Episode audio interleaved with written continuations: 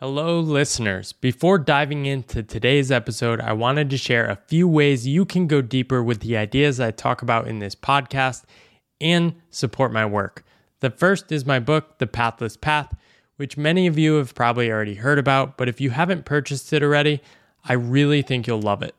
The second is the Pathless Path community, which I just opened up as a one-time pay what feels right access fee. And in that group, you can meet hundreds of other people from around the world on unconventional paths like me.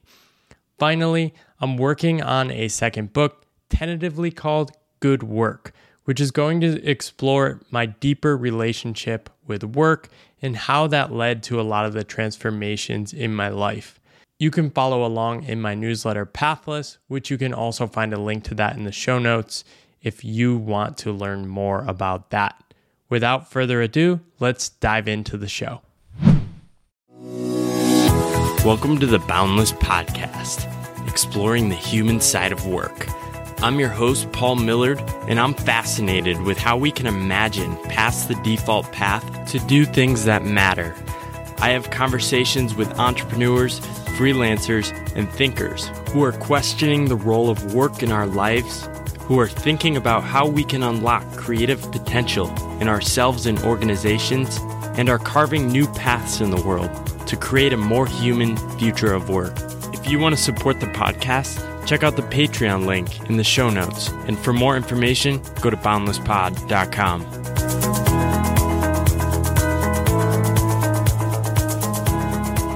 Today, I talk with Andrew Taggart, a practical philosopher, entrepreneur, and teacher. He has helped raise tremendous awareness over the last several years and really been an inspiration for me about how our modern conception of work is undermining our attempts to seek out the good life.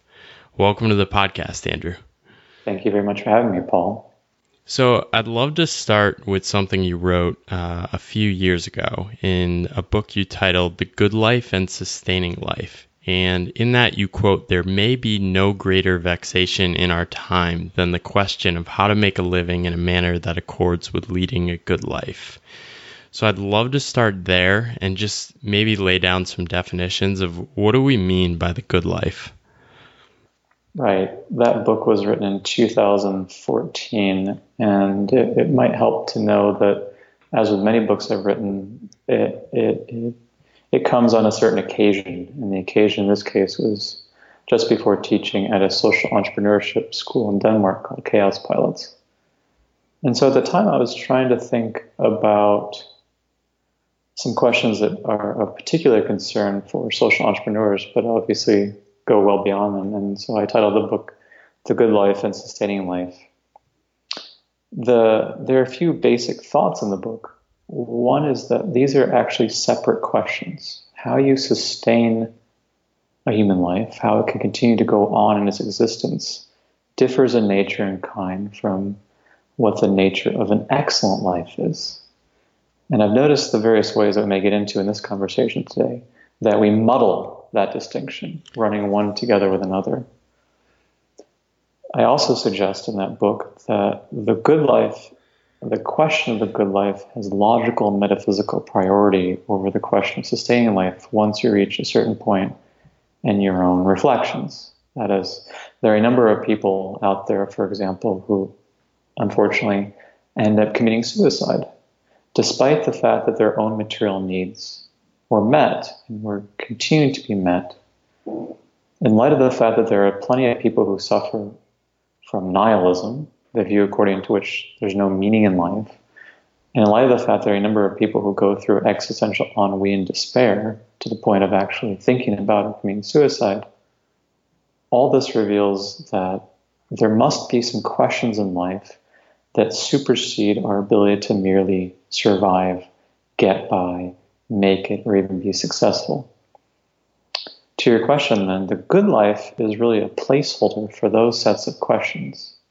The questions concerned with what is most real, what is most ultimate, what is most worthwhile, how is it best to live. We can get into some answers that people provided to those questions, but first and foremost, it's a dwelling place for the kinds of questions that matter most in our lives and can't easily be answered by availing ourselves, I don't think, of the kind of work that we do on an ordinary, everyday basis.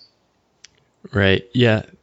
I think in a lot of conversations I have with people as well, this idea of the good life, I think people grasp at a maybe conceptual or ambiguous level and quickly mix it up, like you say, with the goal of sustaining life, and instead kind of flip those. So I think you also go on, or you definitely go on and say, one cannot deny that the question of the good life must come before that of sustaining life. So how are people muddling those and flipping that, especially when it comes to thinking about making an income or other things like that?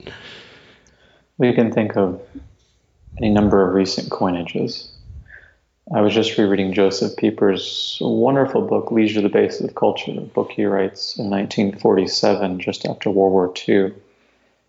And here's one example. He analyzes at considerable length the neologism, the new coinage, intellectual work or intellectual labor.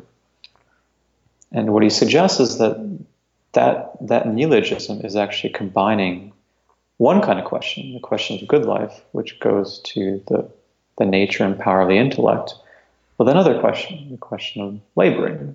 And he goes to show that those actually are brought together in a way that's entirely unhelpful. If the listeners want an updated version, we might think of new coinages, such as meaningful work, purposeful work, purpose-driven work, mission-driven work. And you can keep going on in this vein, in which you begin to find words that in the past would have referred to questions of the good life being brought under the aegis of work, to the point of becoming adjectives for work. So someone might ask, what's the problem with that?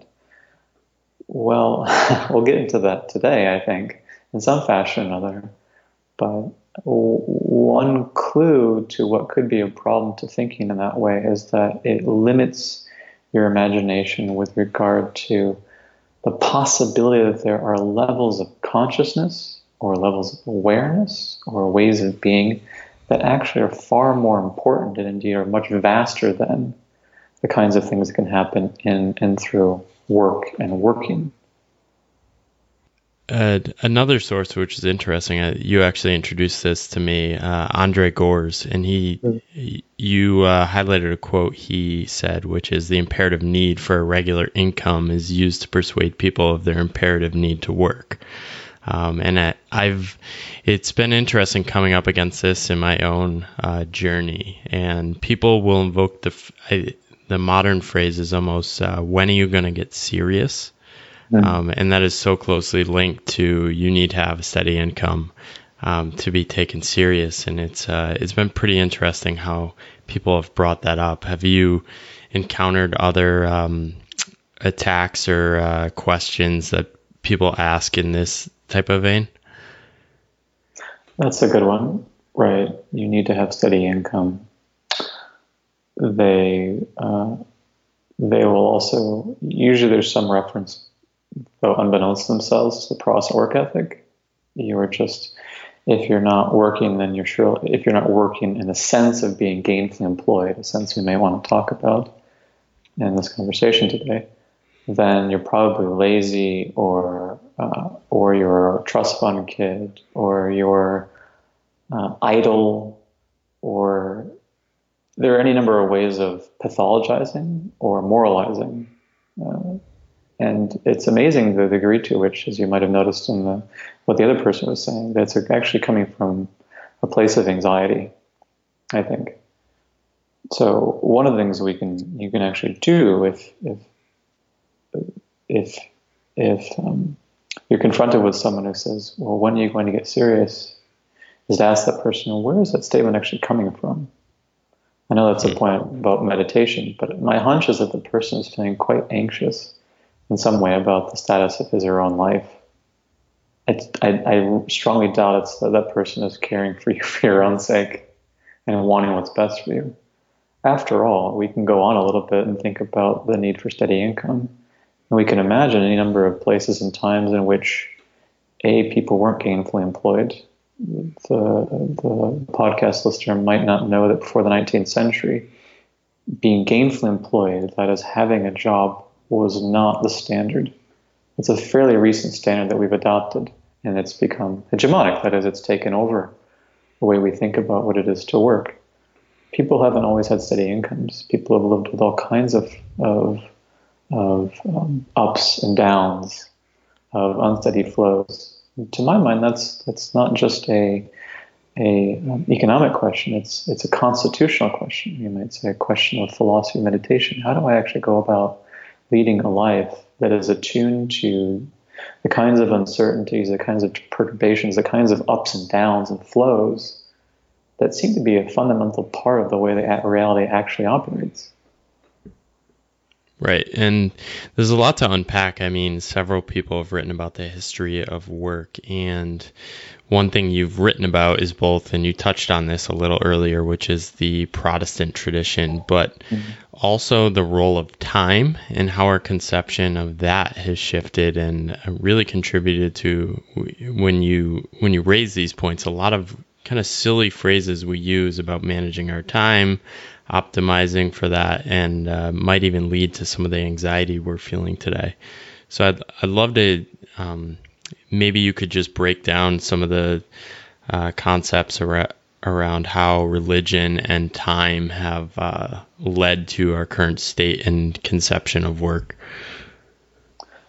Well, my point of departure is pretty far afield from something as mundane as work. And that is, it's the loss of a picture of the world, of the universe, a picture in which human beings used to be, well, let's use Christian language here, used to see themselves as being created beings, created in the light of the Creator. There used to be very common dualistic metaphysics in which there was this world and there was the other world.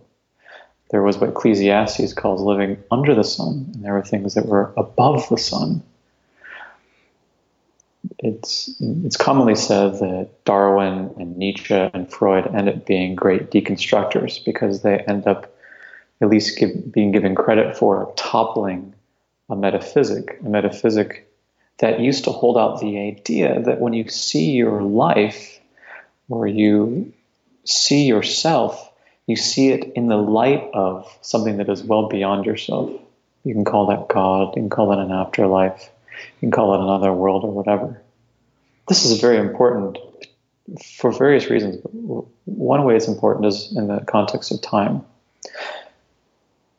Once you have the collapse of any sense that there's anything beyond our ordinary and daily cares and concerns, then you also lose the possibility of there being a sense of time that's eternal, or a sense of time that doesn't function according to the dictates of clock time, with a before and an after, something that can be actually standardized and made uniform, as happens in the 19th century. Well, that becomes quite troubling, because there's no way, therefore, to even talk about, let alone to put ourselves in the context of experiences that seem to be atemporal or eternal. Right. But when you don't have that, then you have a sense of life that's totally anxious. Or in one of the articles I wrote, it's a sense of time famine. If there's no sense whatsoever of anything that allows you to lose ordinary time and gain a kind of presence for eternity, then you're only left with, and I might go on, if it's the case that you also think that the only reality is the one described by scientific materialism, which would hold that this is the only life you have, then you're suffused with a kind of restlessness. So that now that language is popular with words like, I don't want to waste my time.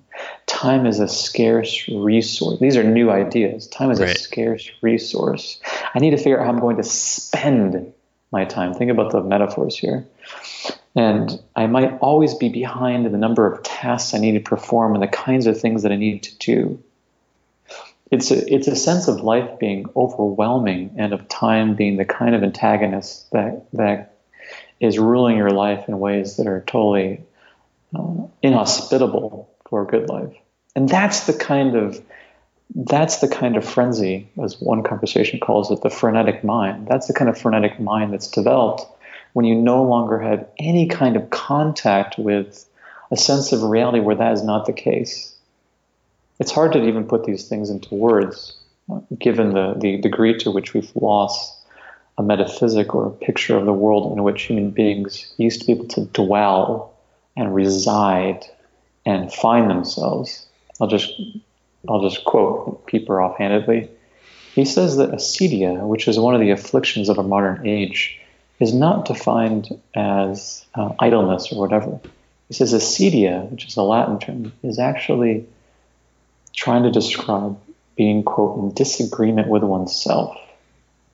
So we can put this all together and say that our sense of modern time is rather like a clue or symptom of the degree to which we're in discord with ourselves, we're in disagreement with ourselves.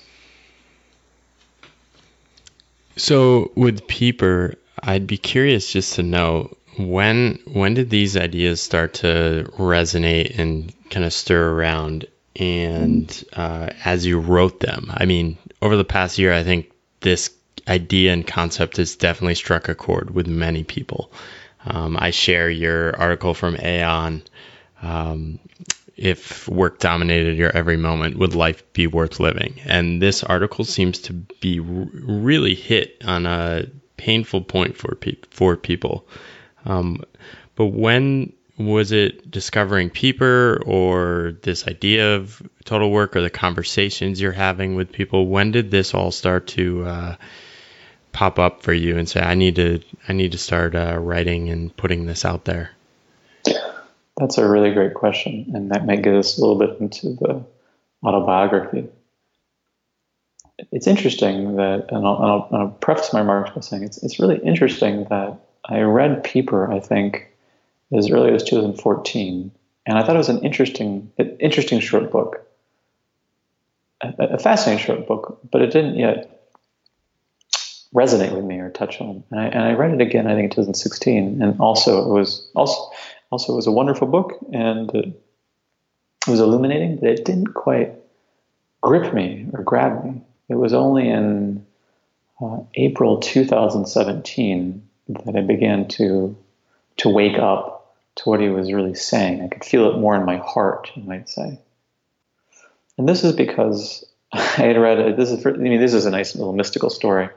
My wife, Alexandra, had sent me a very trivial newspaper article that appeared in the New York Times in April 2017.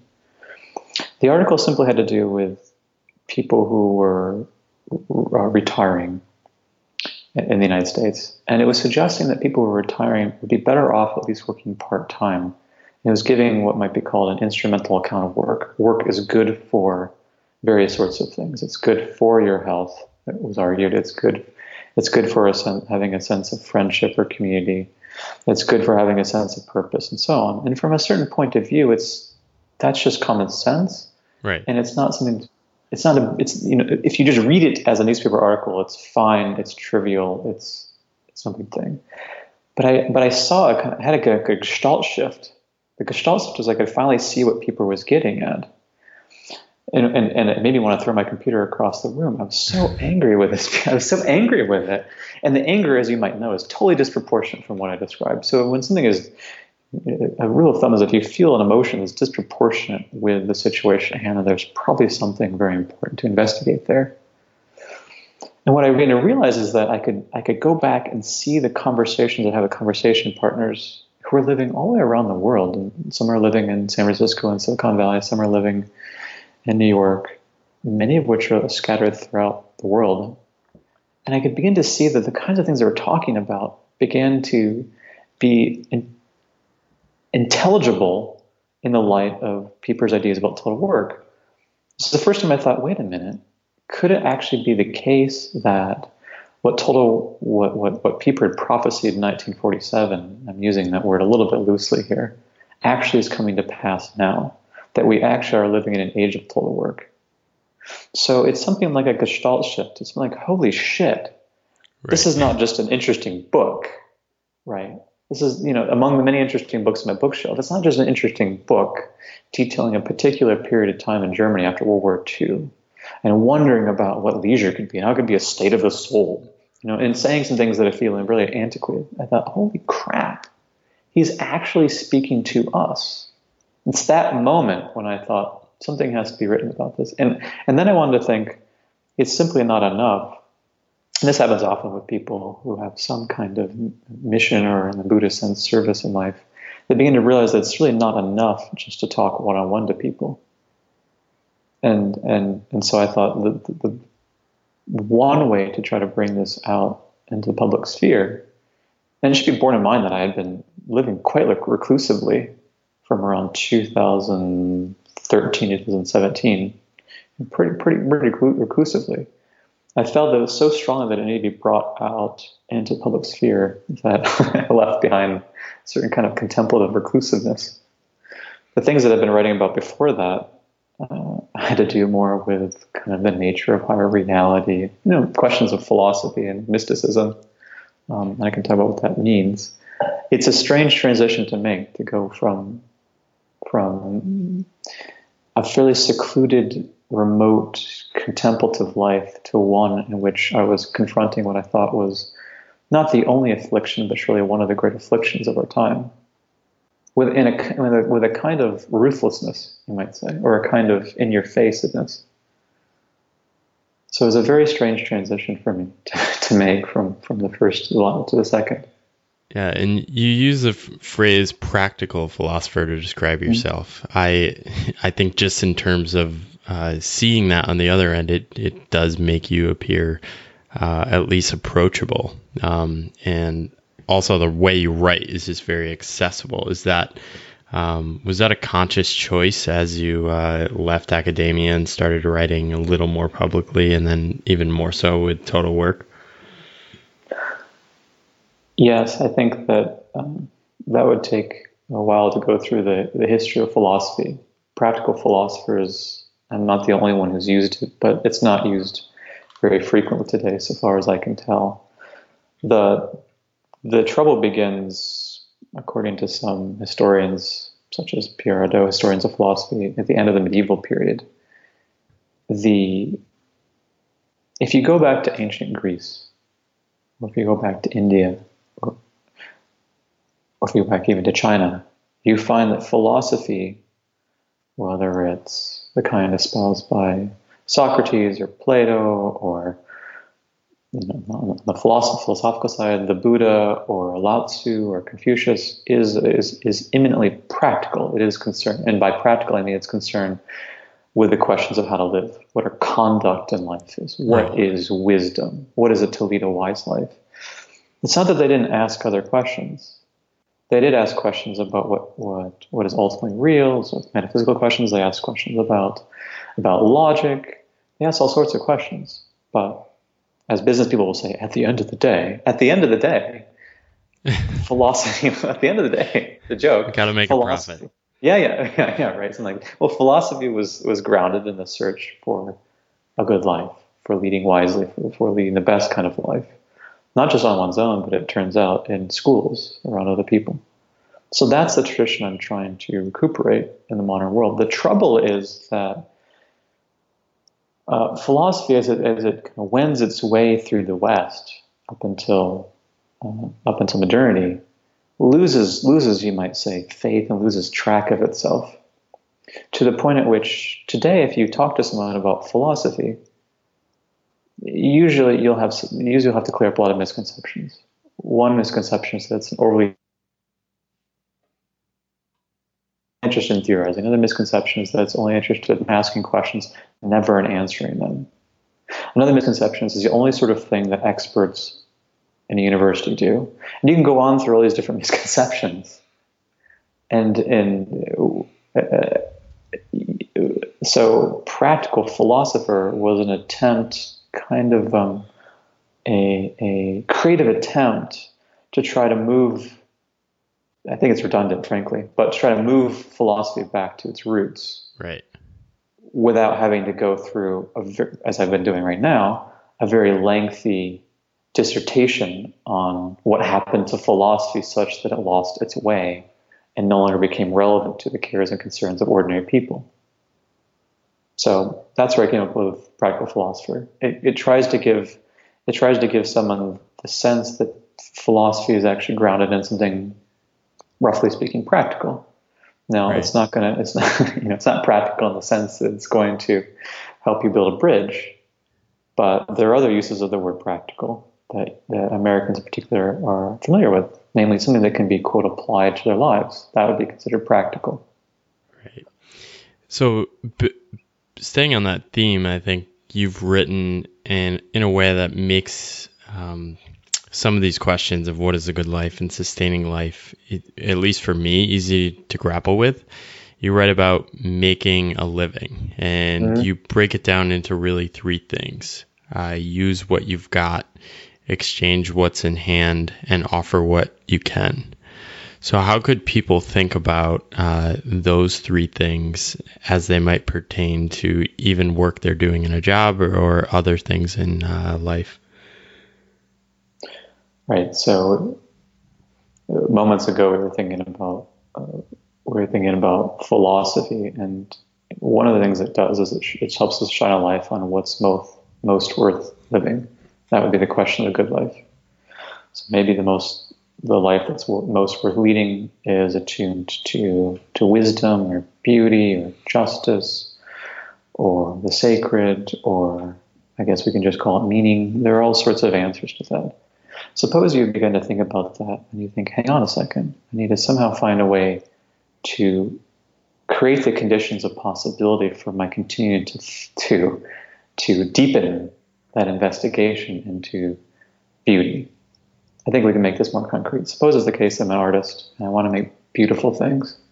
That's wonderful. Well, how do I go about actually making a living? And I take the word making a living to be a neutral way, a fairly neutral way, or having a livelihood is a fairly neutral way of talking about the question of sustaining life.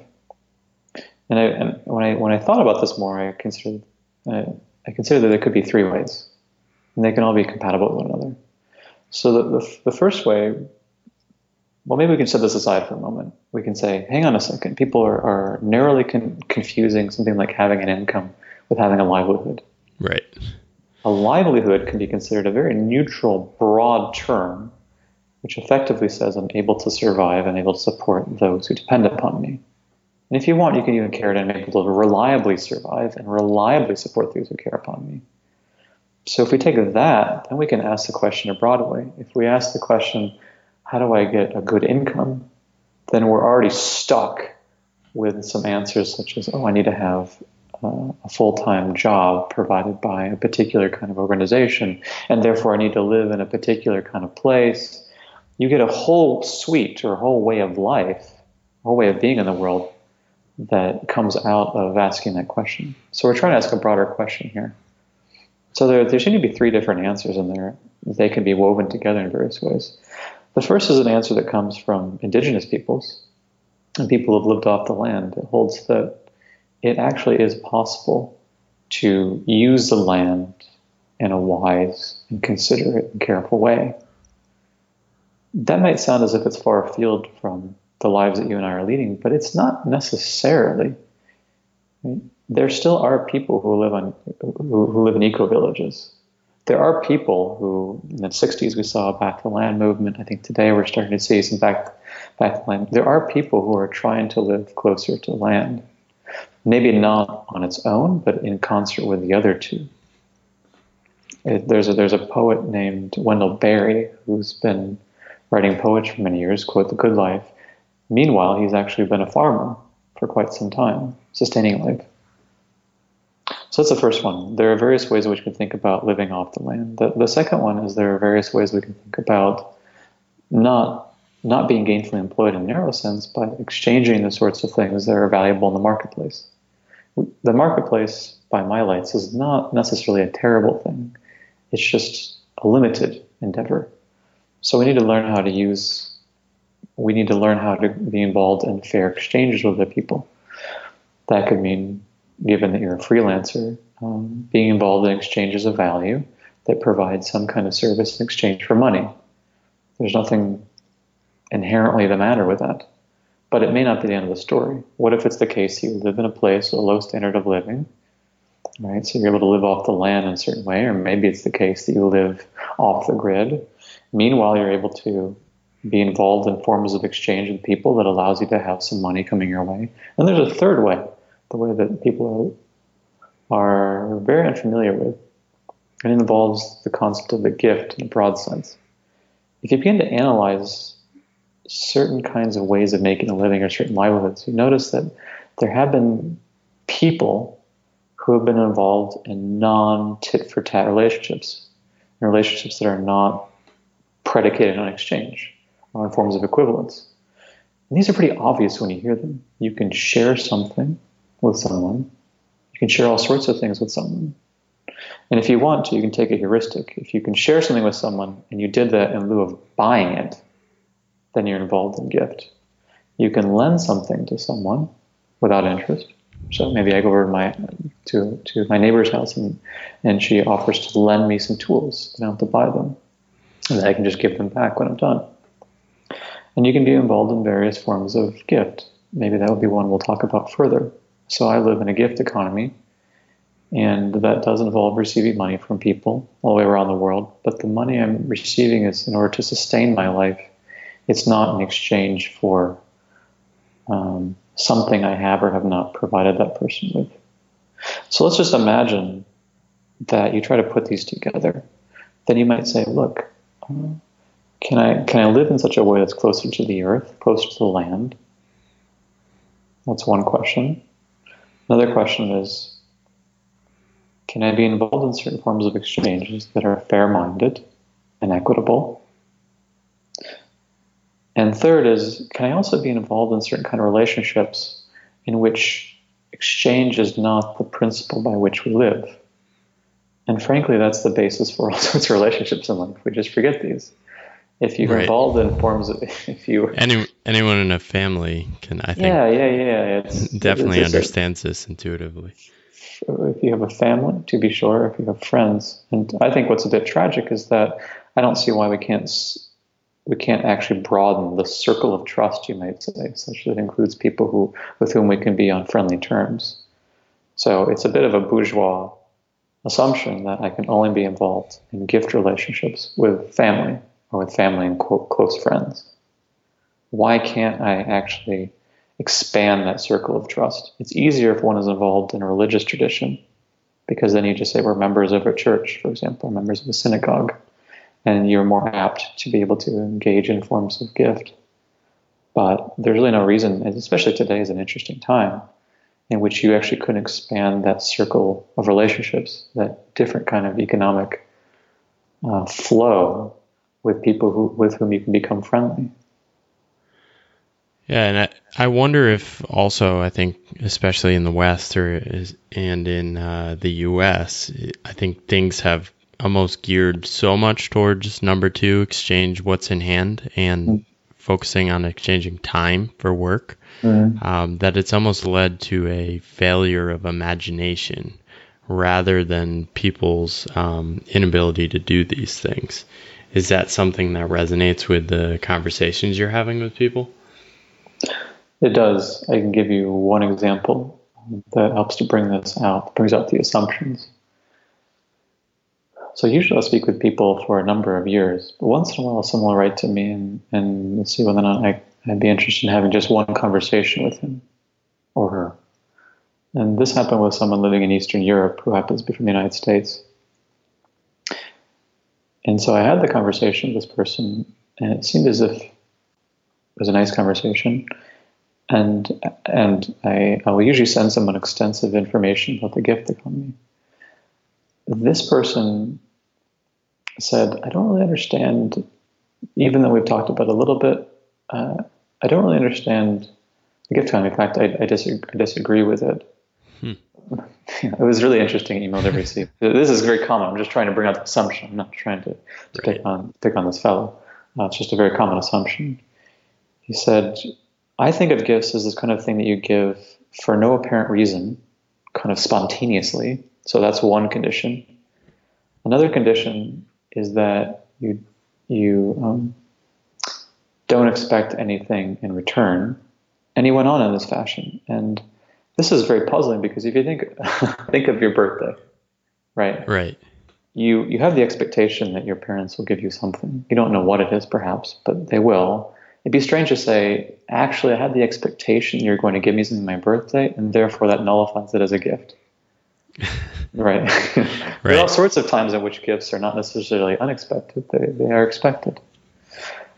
And so he ended up trying to give money to me in the form of exchange based on the idea that it was a service.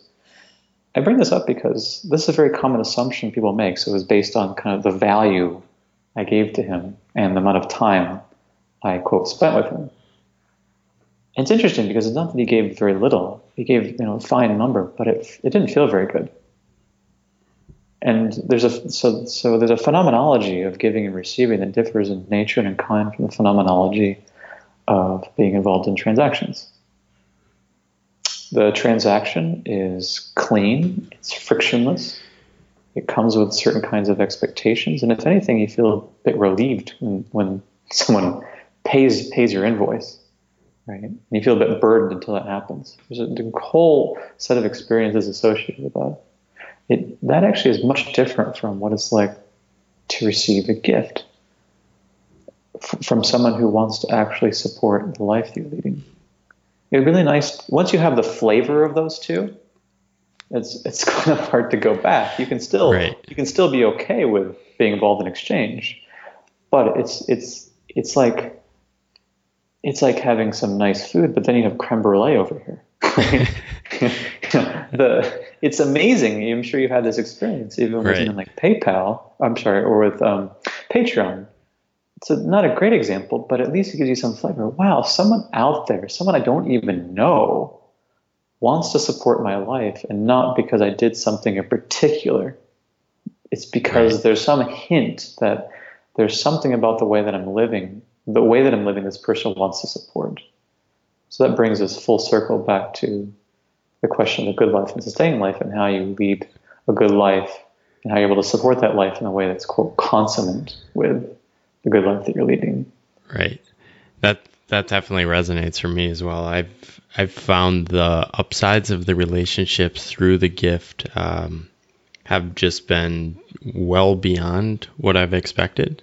I think a lot of my conversations or relationships with people have turned into something that you're almost both acknowledging at the beginning that, okay, this is a long-term relationship where we kind of believe in each other. We don't know what will come of it, but it's that commitment, and it's pretty powerful. And just, it's almost the other side of it is it's a little scary when people believe in you too. So it's almost easier to avoid these type of relationships. I think this is why a lot of people reject the gifts when you offer them things, because it does have that binding effect, and it's like, well, now I need to invest, not to overly use the a financial language or anything in that relationship. Right. It can't but be, for lack of a better word, more intimate.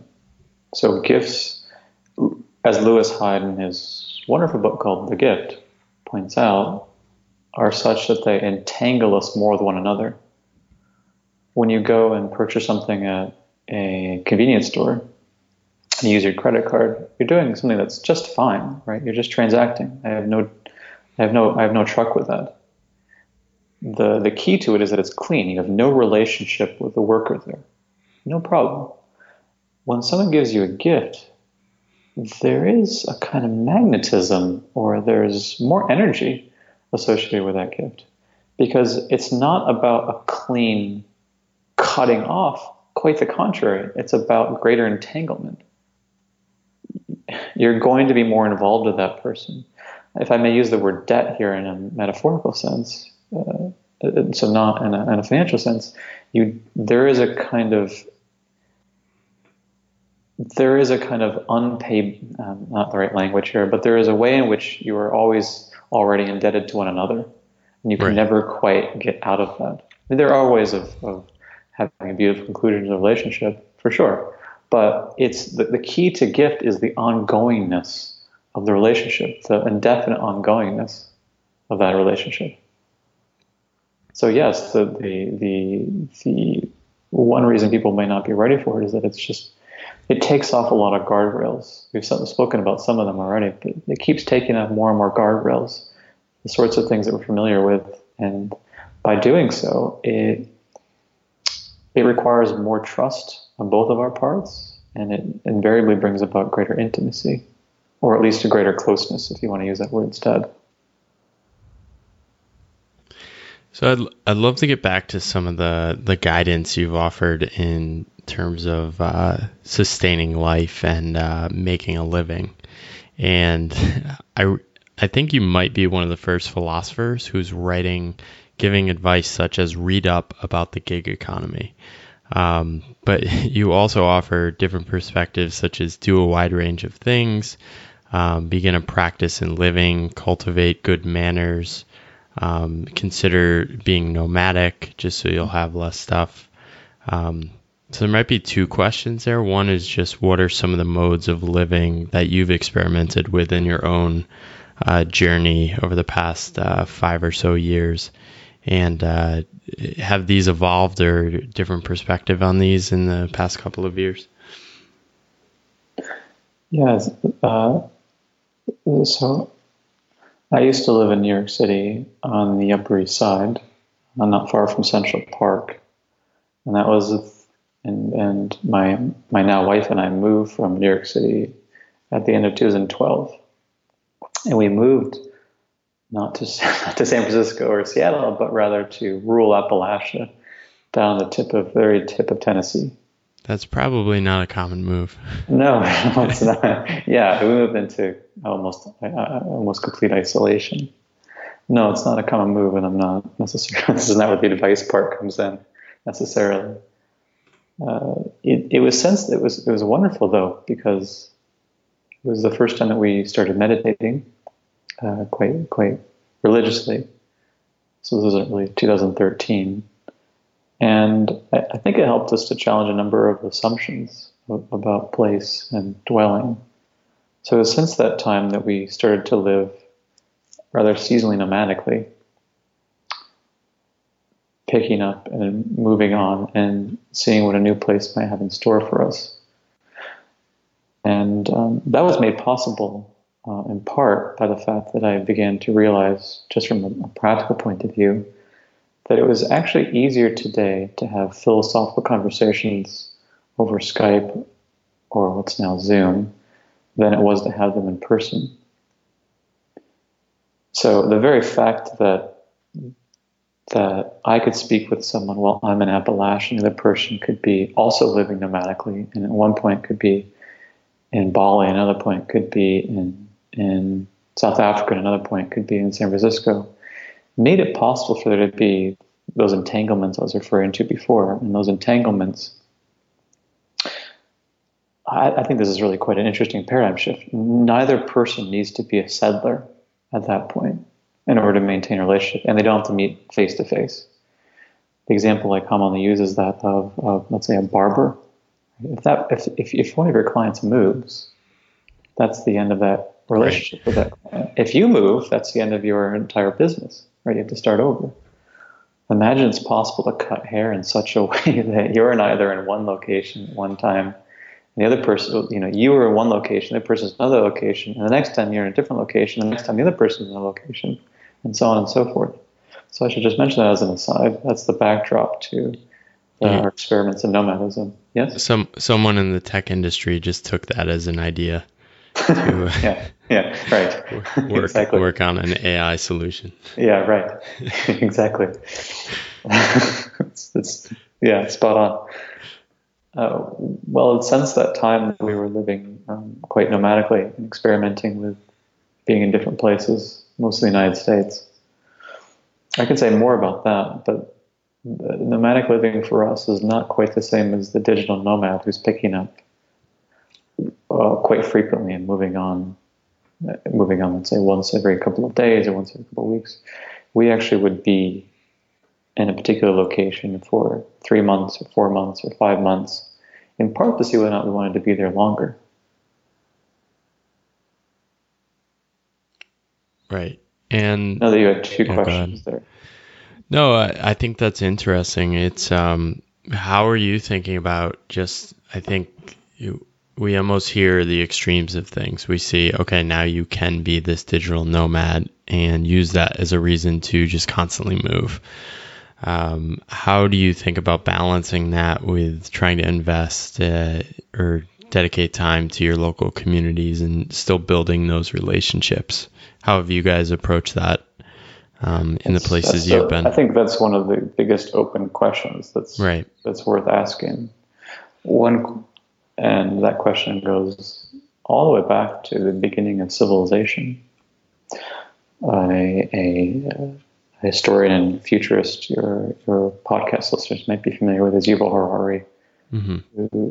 whose first book I think is much better than his second one, the first book on Sapiens. And he describes, as does James C. Scott in his book Against the Grain, how civilization begins to build itself around 10 to 12,000 years ago with the advent of agriculture, single grain agriculture.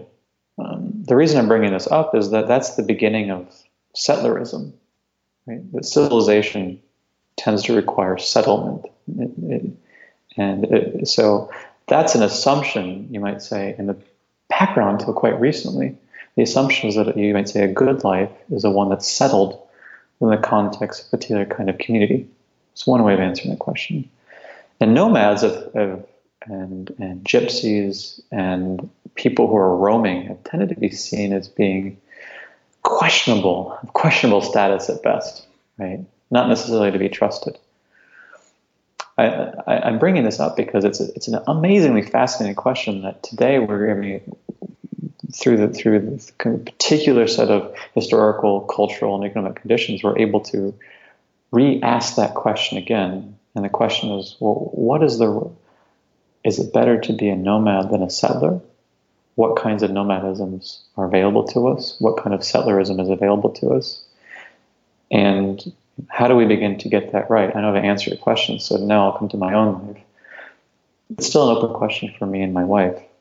I think against the backdrop of this is something that another writer named Robert Bella has spoken a lot about. He's a late sociologist who talked, particularly in the 1970s and 80s, about the loss of community in American life. So if you're looking for, as we are in part, the kind of place where you can become rooted, at least for part of the year, then it's not necessarily clear as of yet that community exists. Consider, by contrast, the case of Mark Zuckerberg, who continues to talk about Facebook bringing about, quote, connections and community. But I have no idea what a global community means. That's a neologism, right? And what in the world could that possibly mean? You have examples that you can come up with. When you envision a community, you might envision a community along the lines of what this New Yorker writer wrote about in a piece on Orange City, Iowa. It still exists. It's a place where people that's multi-generational. It involves there being neighbors who come by when you're sick. It involves gossip, right? It involves a certain conformity. It usually involves a certain religious uniformity, right? And so on. You can begin to imagine that, but apart from Orange City, Iowa, where do you actually see that existing? So I haven't, on our travels, we haven't seen too much of this, too much of the idea that there is actually a rooted, grounded community that is a multi-generational character in which people are coming together not just for the sake of mutual interests, but because they've got each other's back, you might say. They've got each other's backs. So to me, these are questions that are being thrown into the air in what I call unsettled time. We're unsettled because we don't know whether it's best to be a settler. We don't know whether it's best to be nomad. Witness the growth of WeWork, of Rome, of other co-working spaces and co-living spaces, right? Witness that phenomenon. And we also don't really know what community is. I think our language is deceptive here. The more we speak about community, the more we speak about folks, about there being folks, the less encounters we actually have with communities and folks. Yeah, it's an interesting question. It almost, as I'm thinking about this, it almost brings me back to the idea of total work, because this community you're describing could be a good descriptor of a small town I grew up in Connecticut. And a lot of it still has that, but without a lot of my generation, because my generation's success was really going to the city and getting these jobs. So it's been interesting to see the generations before me. Everyone is still there and does have that close-knit community, but then it's very fragmented when you get to our age, because we're spread out all over. And I mean, we have a lot of conversations, at least within our family, like, how do you sustain this? Everyone's living almost even on the same street. And it's very bizarre to be having these conversations, because you're balancing that with the definition of what success is, which is highly tied to work. Work increasingly in the city. Yeah. Right. And yeah, I mean, there aren't a lot of jobs where I grew up, but it's interesting to hear that, be having that conversation, and also just be knowing what people accept as what is seen as the right thing to do for people. So that's... And just to add to that particular movement has been really well described by any number of people. Carl Polanyi, in his book The Great Transformation, writes about how in the early industrial period we begin to see the forcible uprooting of people from the countryside and their subsequent movement into the city. That's just one example.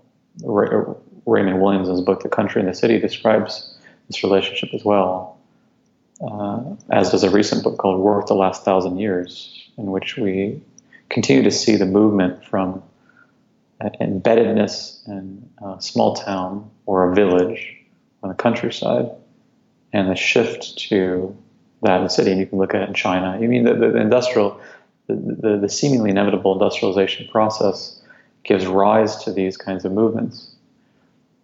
Economists think this is total upside. I think that I take a more measured view. It does allow for some people to disembed themselves from the problems with a small town community. Both of us, I suspect, are weirdos, right? Right. I like that word, right? I mean, I'm using that in a kind of a cheerful way. Right? We're weirdos. We're a bit strange. Well, small towns tend to be quite conformist in nature. They're a bit rigid. So there certainly are upsides to having that energy flow, the movement of people into more cosmopolitan spaces, such as New York City. It was wonderful, the kind of people I met there. So there is an upside, but people don't usually account for the downside, the various downsides.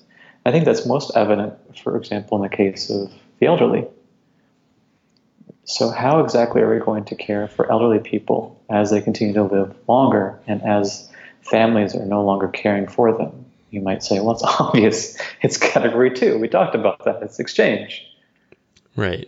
But yeah. I'm seeing my grandmother right now, who's nearing the end of her life, and she's going through various kinds of institutions as her health continues to erode. And that is not the kind of death. If we're thinking about the good life, right, what is it to lead a good life? What philosophers used to say is that to lead a good life was to lead the kind of life in which you'd also have a good death. Montaigne, the Renaissance philosopher, thought that a good life was most evident when it came to how you died.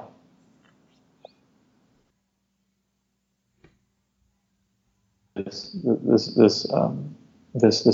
desire for success, this movement to the city, is kind of the negative externality, so to speak, is that we have certain kinds of the rich social embeddedness, the rich social texture of life is being frayed.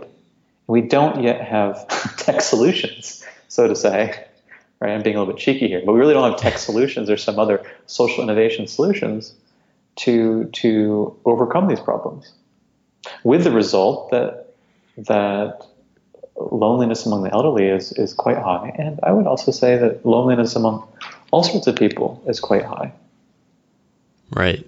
And it's interesting you touch on tech again. Maybe we dive into that a little, but I mean, I've heard jokingly people say, "Oh, when I get old, we'll just get a, or when you get old, we'll get a medical robot for you mm-hmm. to take care of you."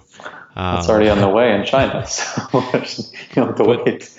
Yeah. Right, and I'm sure Japan as well with its elderly aging population, but. You speak with a lot of people in the tech industry, and having these conversations around the deeper philosophical and ethical questions. And it does seem, I mean, if you just follow the big questions they're facing, they just seem to be totally missing the mark. So what's coming up in these conversations, and, what should they be, or how should they be, framing some of these questions? Great question. I recently started an LLC called Askole, which is from the ancient Greek, meaning the withdrawal from leisure, which also means work. It's kind of an inside joke of sorts. I started Askole as a way of explicitly trying to talk with C-level executives and startup teams about the kinds of assumptions they have surrounding the technology they're trying to bring into the world. And it seems to me that we're at a time at which technology, so it used to be the case, you could say that Silicon Valley was the kind of the nerdy kid who was rebellious, as some articles point out. Well, now it's the case that it's no longer the nerdy rebellious kid, it's the kid in power. Right. What's more, as Tristan Harris has pointed out over the last couple of years in his campaign against social media and phones, insofar as they're hijacking our attention, is that it's you can no longer take the innocent, naive line that it's just technology, that it's just a platform that's utterly separate from, and therefore not at all nested within, broader cultural, ethical, and political questions. I think we're at a point that's quite awkward, so to say, because I don't think, based on what I've heard, that a lot of people in positions of power and technology necessarily have the ability to think through these broader questions, even as they can't help but be confronted with them. So that's an awkward moment. It's a moment what I might call a great muddle. It's a great muddle when you can't just sweep the questions aside. You remember Mark Zuckerberg talking before Congress, and it was just a muddled kind of answer. Right. So you can't sweep the questions aside, but you don't yet have the ability to think about them very clearly. That to me is an amazingly interesting time. And so we don't yet know the answers to those questions, but the questions themselves need to be raised over and over again and with greater urgency. Well, it's almost also just a lack of the right language to discuss these, because everything is so tech and financialized that I think philosophy gives a door to a different type of words or language to describe these.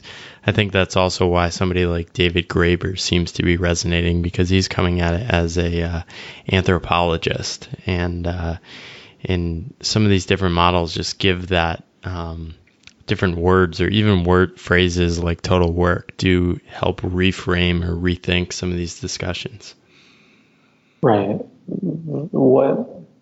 This is obviously, I don't want to say too much about an instrumental case for liberal arts. I have a piece coming out next month in Quartz in which I'll be talking about the liberal arts tradition. So what I don't want to say, what follows, is simply the liberal arts are, quote, good for business. They are, but that's not their chief concern. But let's suppose that we want to speak secondarily of the liberal arts as being good in these places.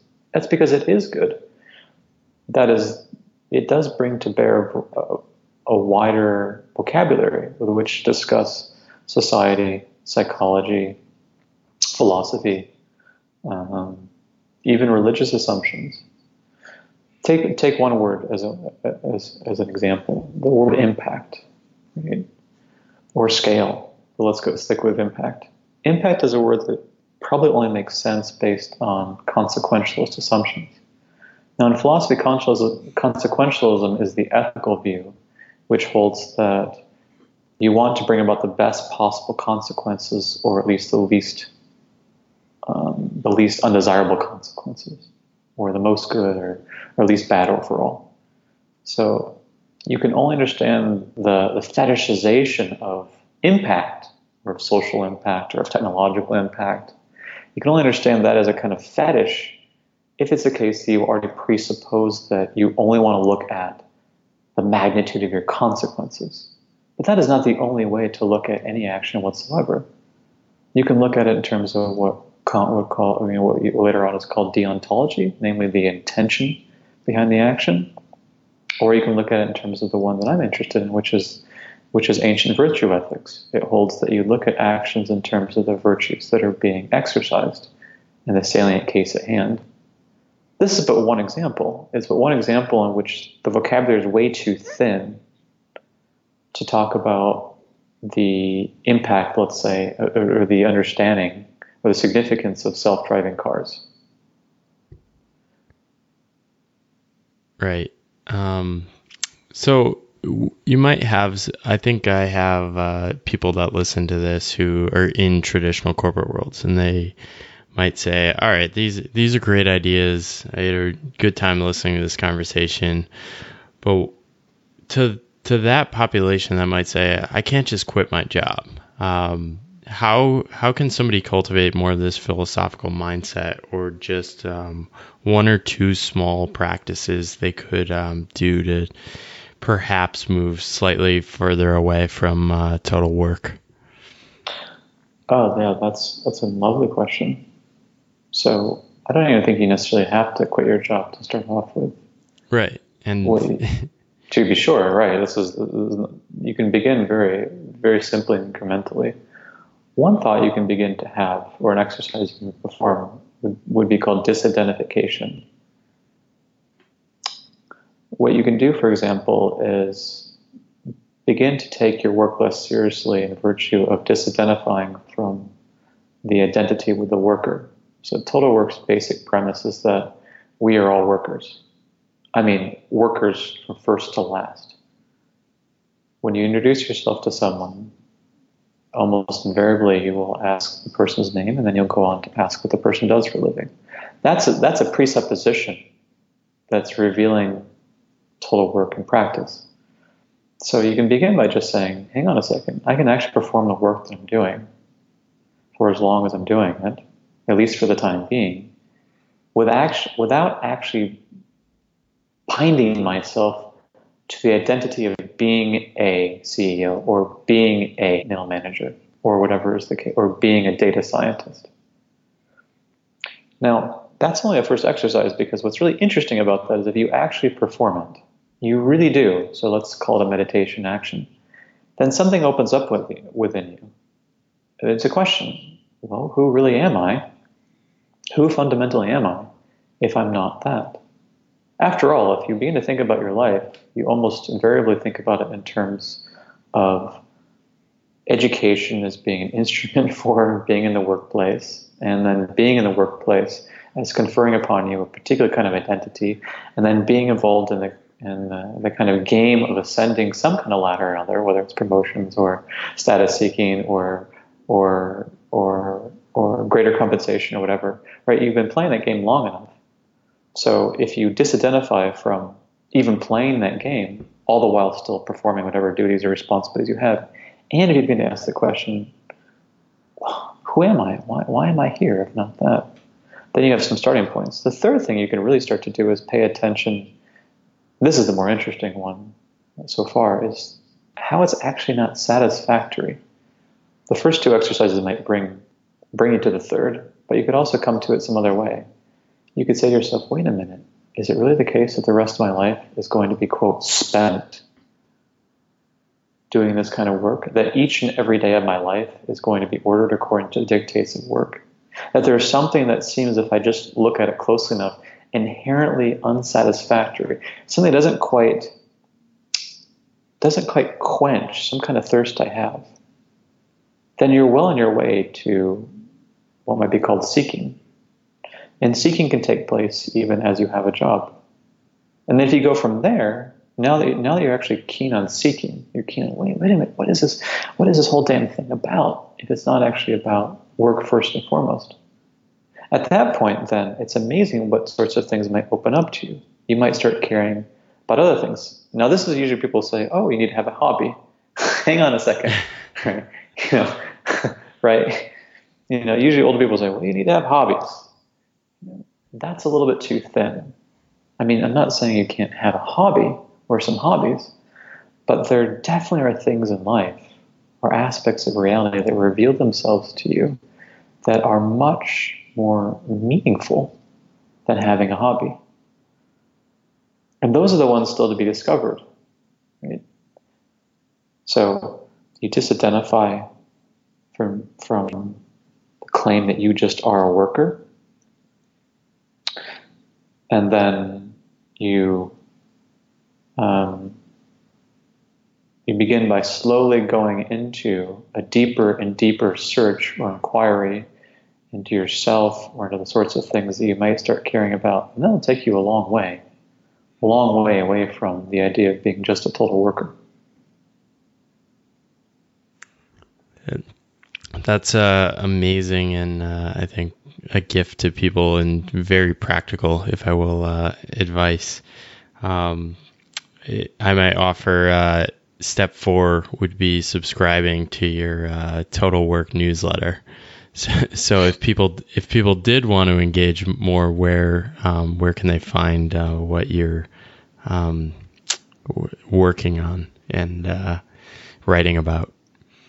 Right. I'm writing a book on total work, and the newsletter, which comes out once a week or once every 2 weeks, can be found if you Google my name, Andrew Taggart, Total Work Newsletter, or we probably include a link in the podcast. It's going to be, I think, getreview.com/Andrew Taggart or something like this.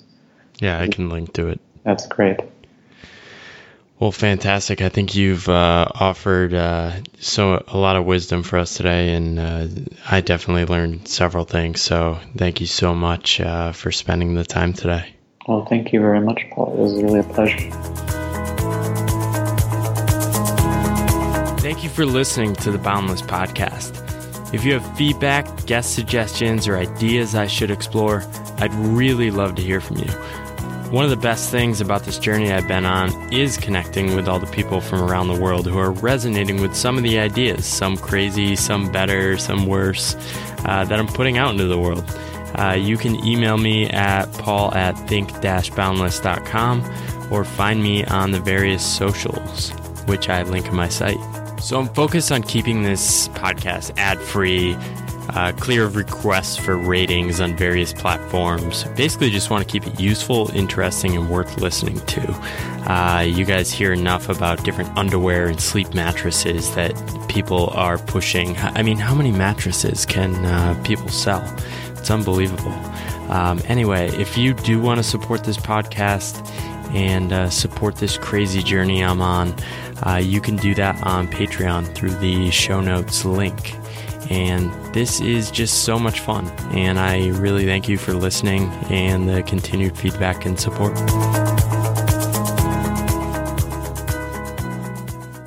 Hey all, thanks for listening to the episode. I really appreciate the support, and especially always love when people reach out letting me know what they think about the specific episodes. If you want to go deeper into Pathless Path world, you can, of course, check out my book. It's sold. It's going to hit 50,000 soon. I think by the time you're hearing this, it will probably have already sold 50,000, which is mind-blowing. But I continue all the support of people that buy and share the book. If you want to meet others on Pathless Paths, I have a community, which you can find at pathlesspath.com/membership, and you can join and meet hundreds of others around the world trying to make sense of weird paths and meeting others along the way. Thank you so much for listening. Hope you have a good day.